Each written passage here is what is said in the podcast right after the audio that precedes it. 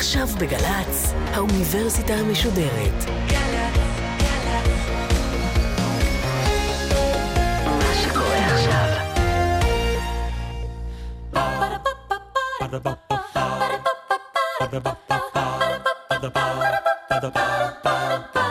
האוניברסיטה המשודרת בשיתוף מיזם וויז מציגה המדען העירום. מיטב החוקרים בישראל בשיחה עם בן שני, אחד על אחד מול קהל. והפעם, שיחה נוספת עם הפרופסור ערן משורר מהמחלקה לגנטיקה וממרכז אדמונד ולילי ספרא למדעי המוח באוניברסיטה העברית בירושלים על תאי גזע ושיבוט. עורכת ראשית, מאיה גאייר.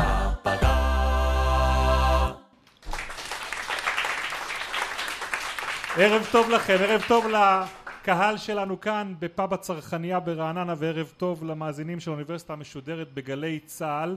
אנחנו בחלק השני של המפגש עם פרופסור ערן משורר שהוא אה, מומחה לגנטיקה במכון לחקר המוח של האוניברסיטה העברית. בשבוע שעבר בחלק הראשון של המפגש אנחנו דיברנו על תאי גזע עובריים, מה כל כך מייחד אותם, לאן המדע לוקח אותנו. עצרנו בדיבור על שיבוט, דיברנו אז על הכבשה דולי ועל הקפיצה הגדולה שנעשתה אחרי השיבוט של אה, יונק אה, ראשון ואני רוצה בדיוק לחזור לנקודה הזאתי וקצת לפוצץ את הבלון. היא האריכה בדיוק שבע שנים הכבשה דולי אחרי, ש... אחרי שהיא נוצרה משיבוט במעבדה הזאת בסקוטלנד. כן, מה יש, למעשה השתבש שם? יש בדיחה סביב דולי שלמעשה בגלל שכל כך הרבה אנשים באו לראות אותה אז דולי פיתחה מחלות של אה, עמידה בכל שעות היום והיא פשוט לא עמדה ב, בלחץ ובהתרגשות והיא מתה מכל מיני מחלות שקשורות בפיים, אה, תהילה.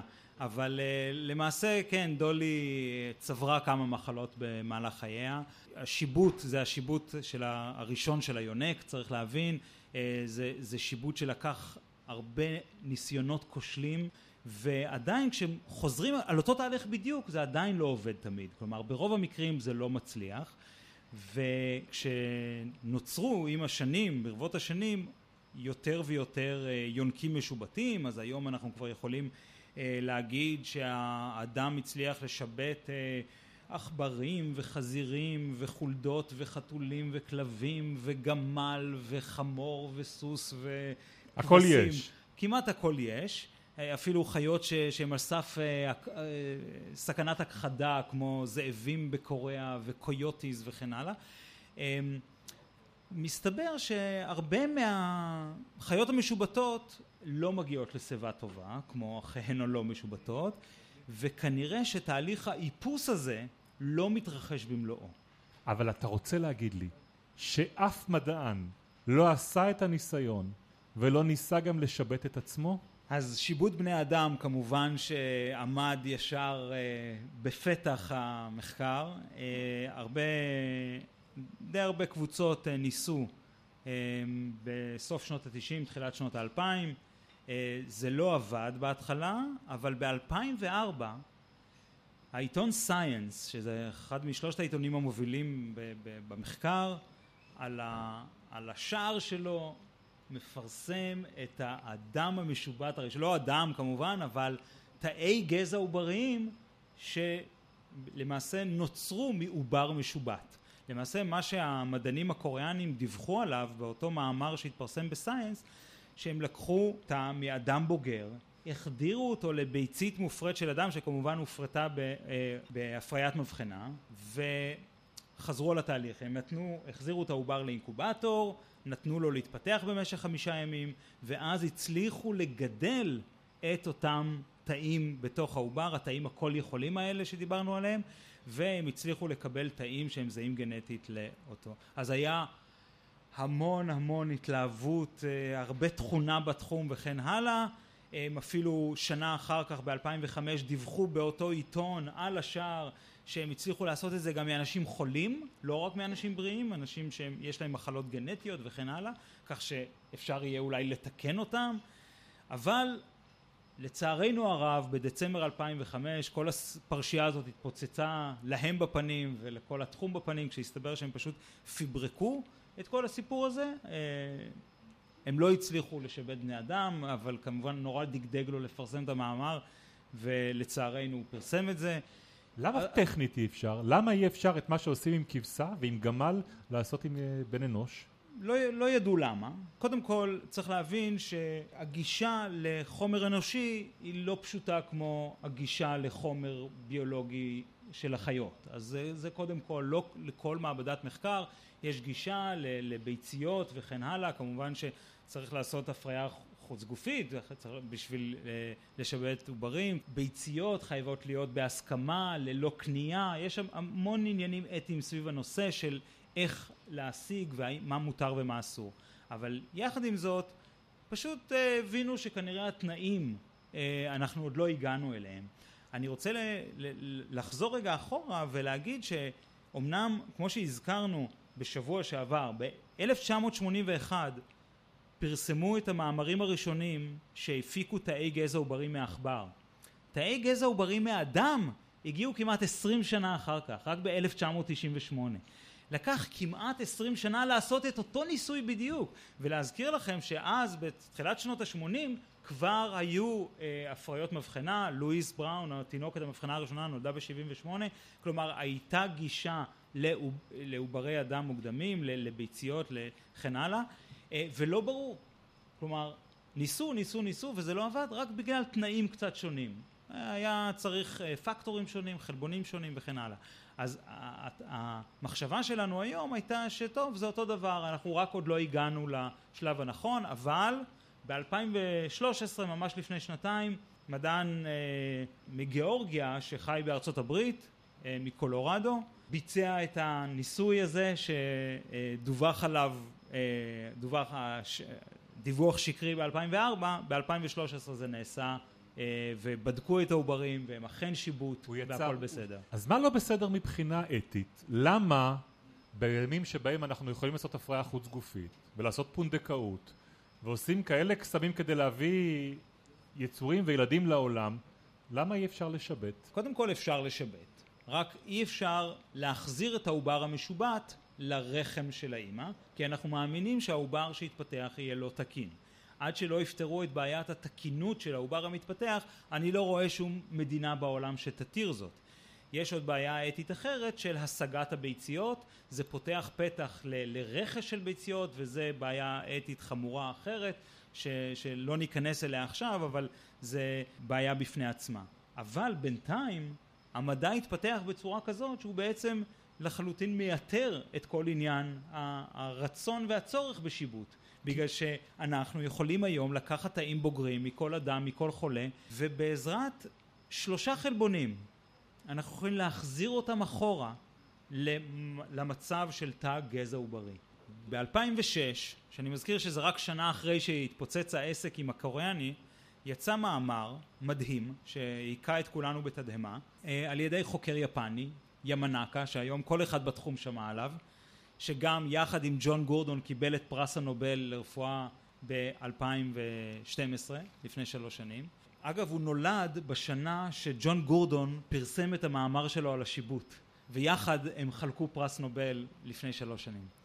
אז אה, אותו ימנקה מה שהוא מראה זה שהוא יכול לקחת תא בוגר ולהכריח אותו על ידי החדרה של מספר, הוא התחיל ממשהו כמו 25-26 חלבונים שמתבטאים בתאי גזע ולא מתבטאים בתאים בוגרים, הוא החדיר את החלבונים האלה למשך כמה ימים והתא לאט לאט פשוט חזר אחורה והפך כמעשה כשפים לתא גזע עוברים. זה היה ניסוי... הוא מצא את מעיין הנעורים של התאים. ממש. עכשיו זה היה ניסוי כל כך נאיבי ו- וגם אחרי, אני מזכיר לכם, אנחנו היינו עוד uh, שבעי קרבות מ- משנה קודם שהתפוצץ כל הסיפור הקוריאני, שזה התקבל בחשד רב בתחום, אבל כולם רצו לנסות לשחזר את התוצאות, ואכן זה עובד. אתה עכשיו... היום יודע לעשות את זה? בוודאי, כל מעבדה בתחום, אנחנו עושים את זה לארוחת בוקר. זה, זה תהליך שלוקח כמה שבועות והוא די מורכב, כמובן, אבל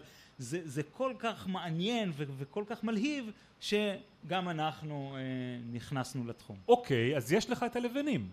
אתה יודע היום לייצר עובר בן חמישה ימים שתפיק ממנו תאי גזע עוברים ומהם כל האפשרויות פתוחות. אפילו אני לא צריך, אני לא מייצר את העובר בין חמישה ימים, אני מייצר ישר את התאי גזע העוברים האלה. כלומר, התאים האלה נקראים תאי גזע מושרים, ובעצם התהליך הוא מתא בוגר ישר לתא דמוי תא גזע עוברי. ואתה יודע להכפיל אותם? אז זהו, אחת התכונות החשובות של תא גזע עוברי, וגם אותם תאי גזע מושרים, זה שמתא אחד אני יכול לקבל מיליונים, מיליארדים, למעשה אין סוף תאים. אם אני ארצה אני אוכל למלא את החדר הזה בתאים זהים שמקורם מתא אחד.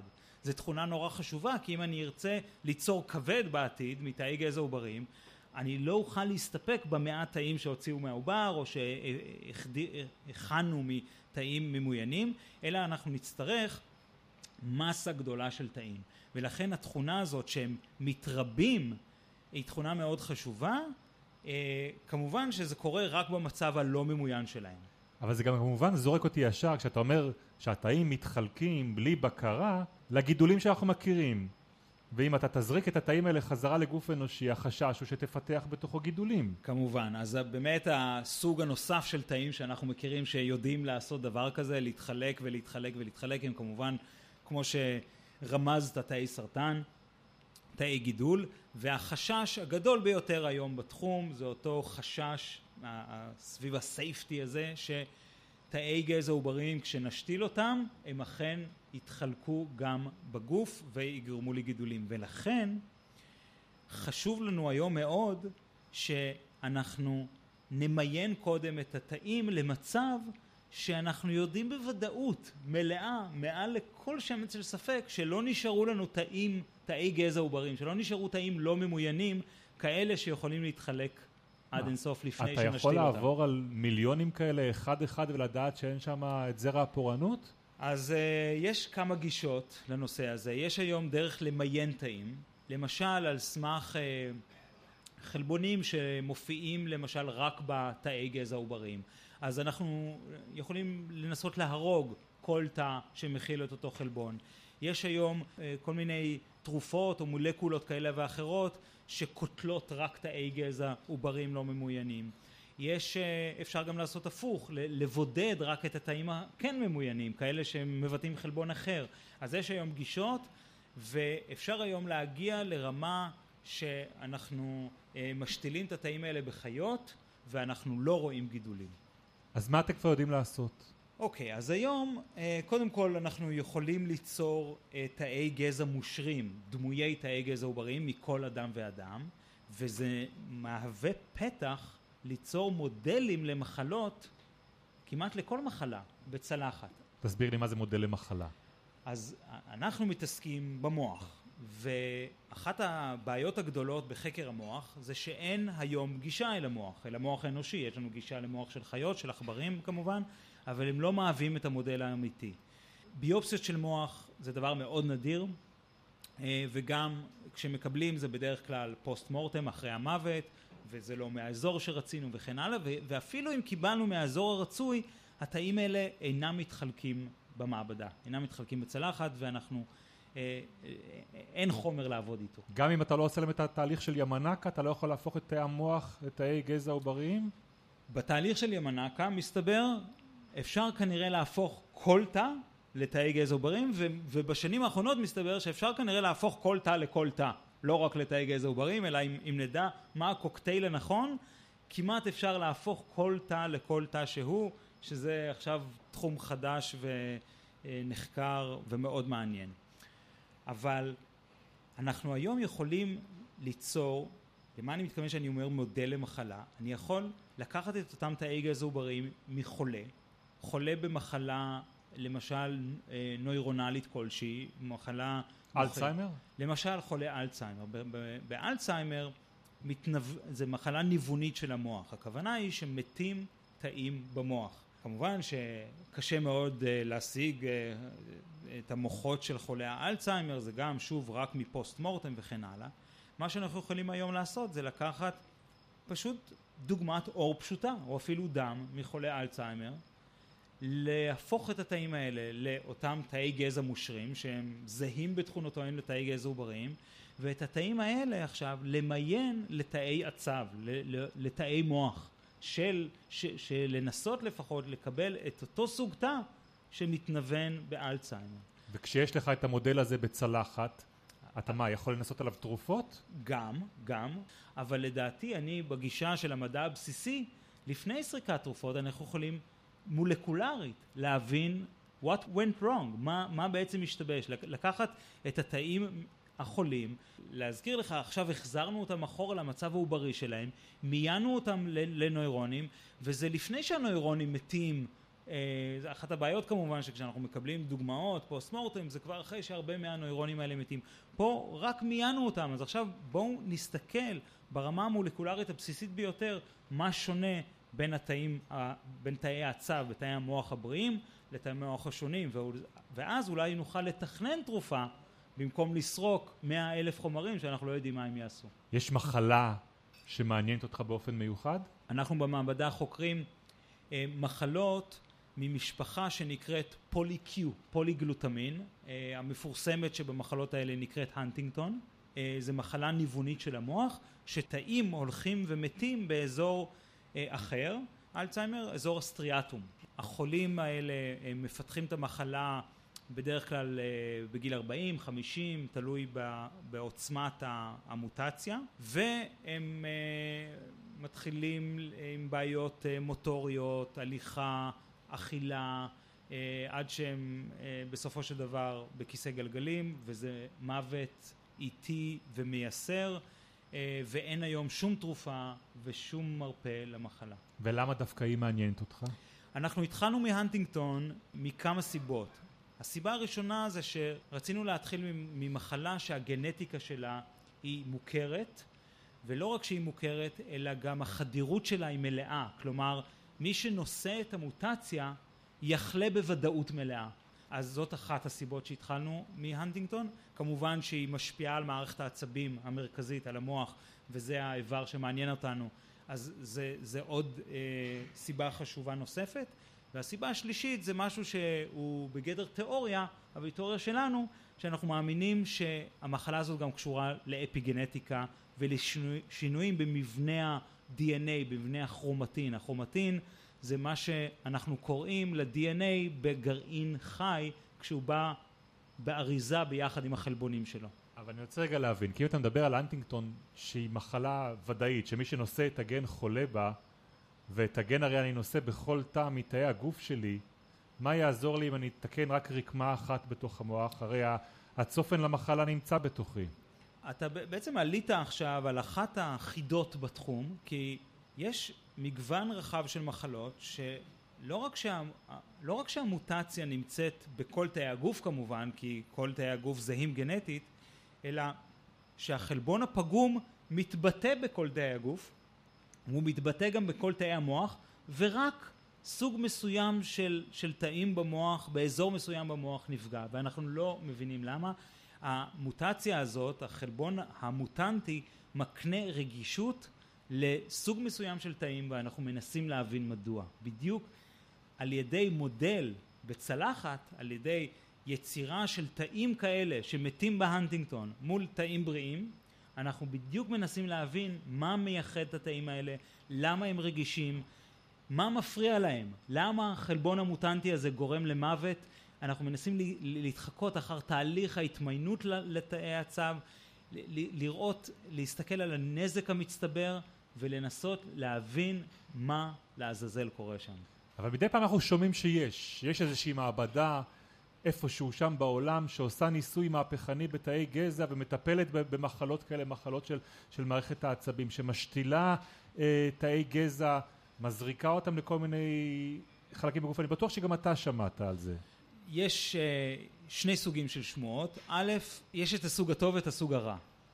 אני אתחיל רגע מהסוג הטוב שנייה, זה המחקרים האלה לא נעשו בתאי גזע עובריים אלא השתלה למוח במעבדות ש, שבניסויים לפחות שאושרו על ידי ה-FDA ועל ידי מחקרים שנעשו במערב וכן הלאה. זה, זה בדרך כלל תאי גזע מה שאנחנו רואים מזנקימליים שהופקו או מהשומן או מהדם אז זה רגע אני שם את זה בצד. אבל הבעיה היא שיש הרבה מדינות ללא פיקוח שפשוט רצים לקליניקה ללא שום בסיס למחקר ויש ניס, יש סיפור מפורסם מאוד עצוב על משפחה ישראלית שהילד שלהם היה חולה באיזושהי מחלה ניוונית של המוח והם שמעו על קליניקה ברוסיה שמצילה חיים בעזרת תאי גזע עובריים כאלה כמו שקראת על זה בטח באיזה עיתון. והם נסעו לרוסיה וחזרו לארץ והם הגיעו לימים לאיכילוב ושם מצאו שהילד סובל מגידולים במוח ובבדיקה ראו שהגידולים גנטית לא שייכים לילד בכלל. מסתבר שהם היו שייכים לאותם תאים שהושתלו לו ברוסיה. אז יש דברים כאלה בעולם לצערי.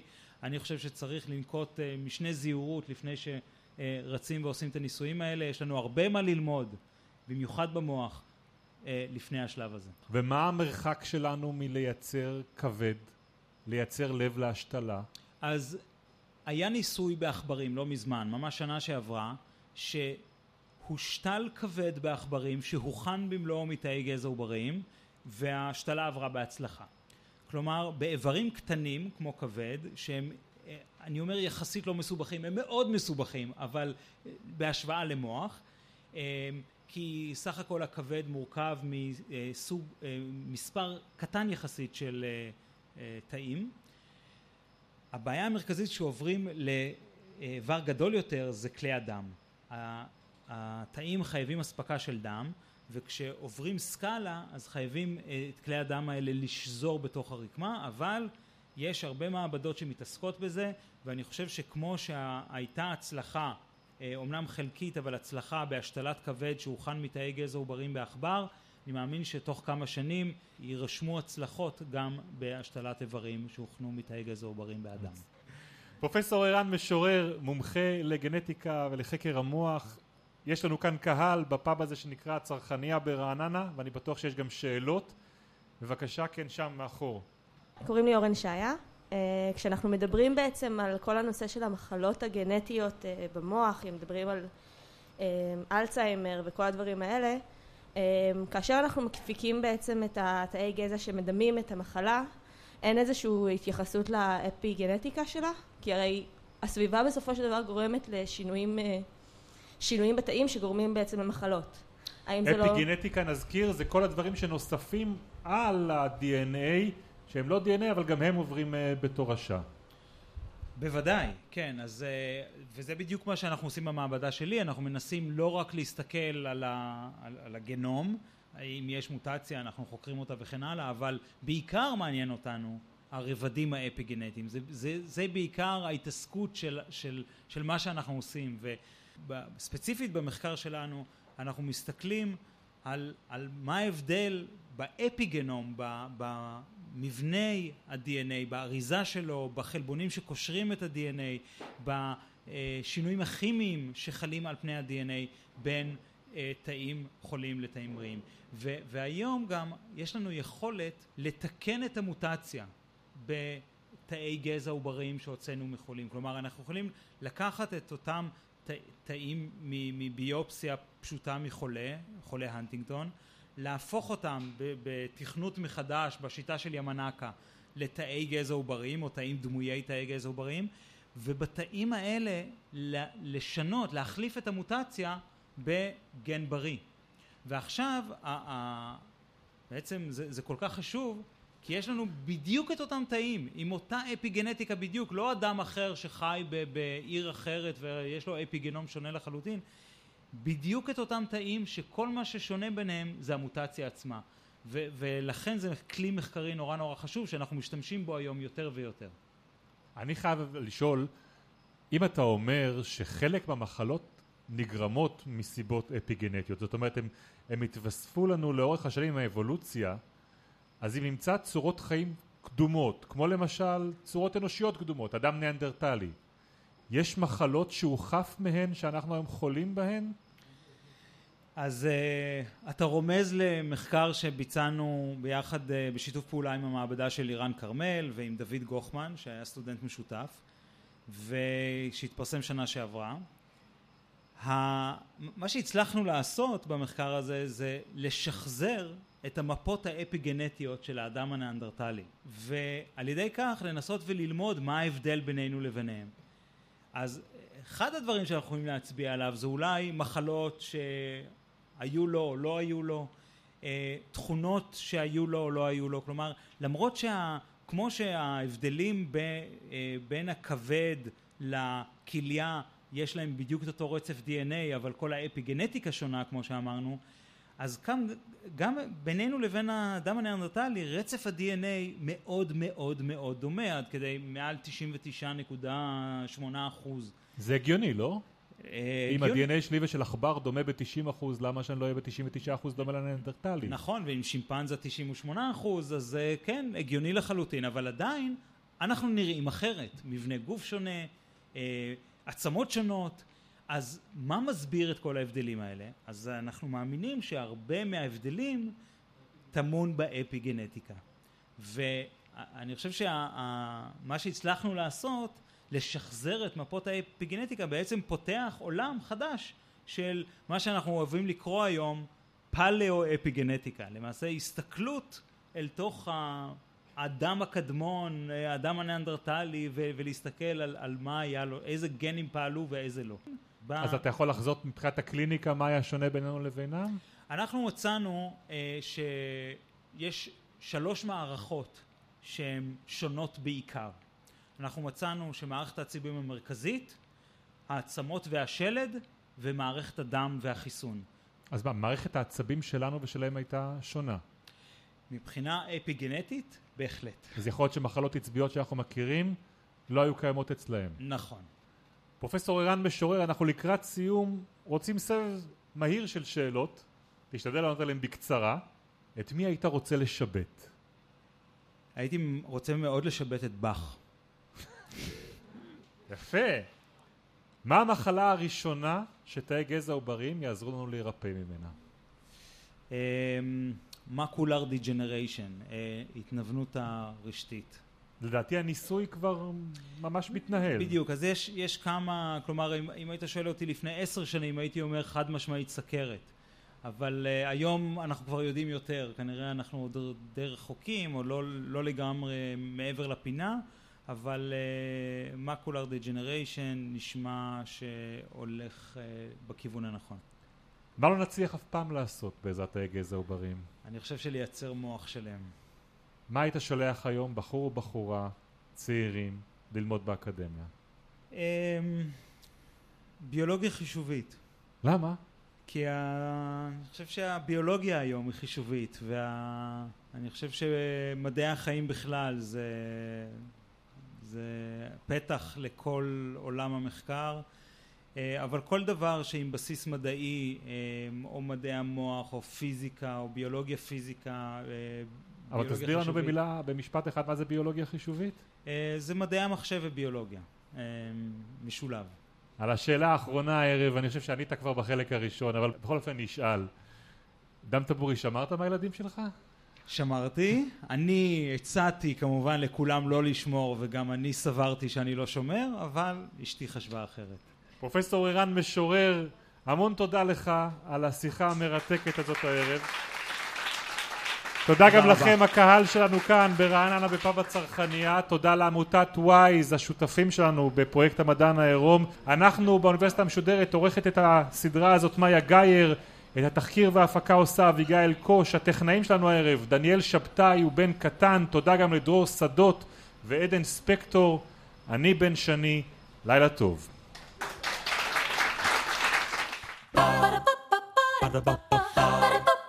Ba-da-ba-ba-ba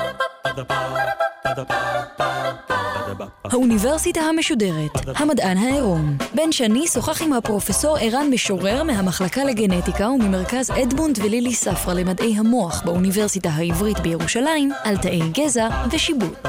עורכת ומפיקה אביגיל קוש. מנהלת תוכן מאיה להט קרמן. האוניברסיטה המשודרת, בכל זמן שתרצו, באתר וביישומון של גל"צ וגם בדף הפייסבוק של האוניברסיטה המשודרת.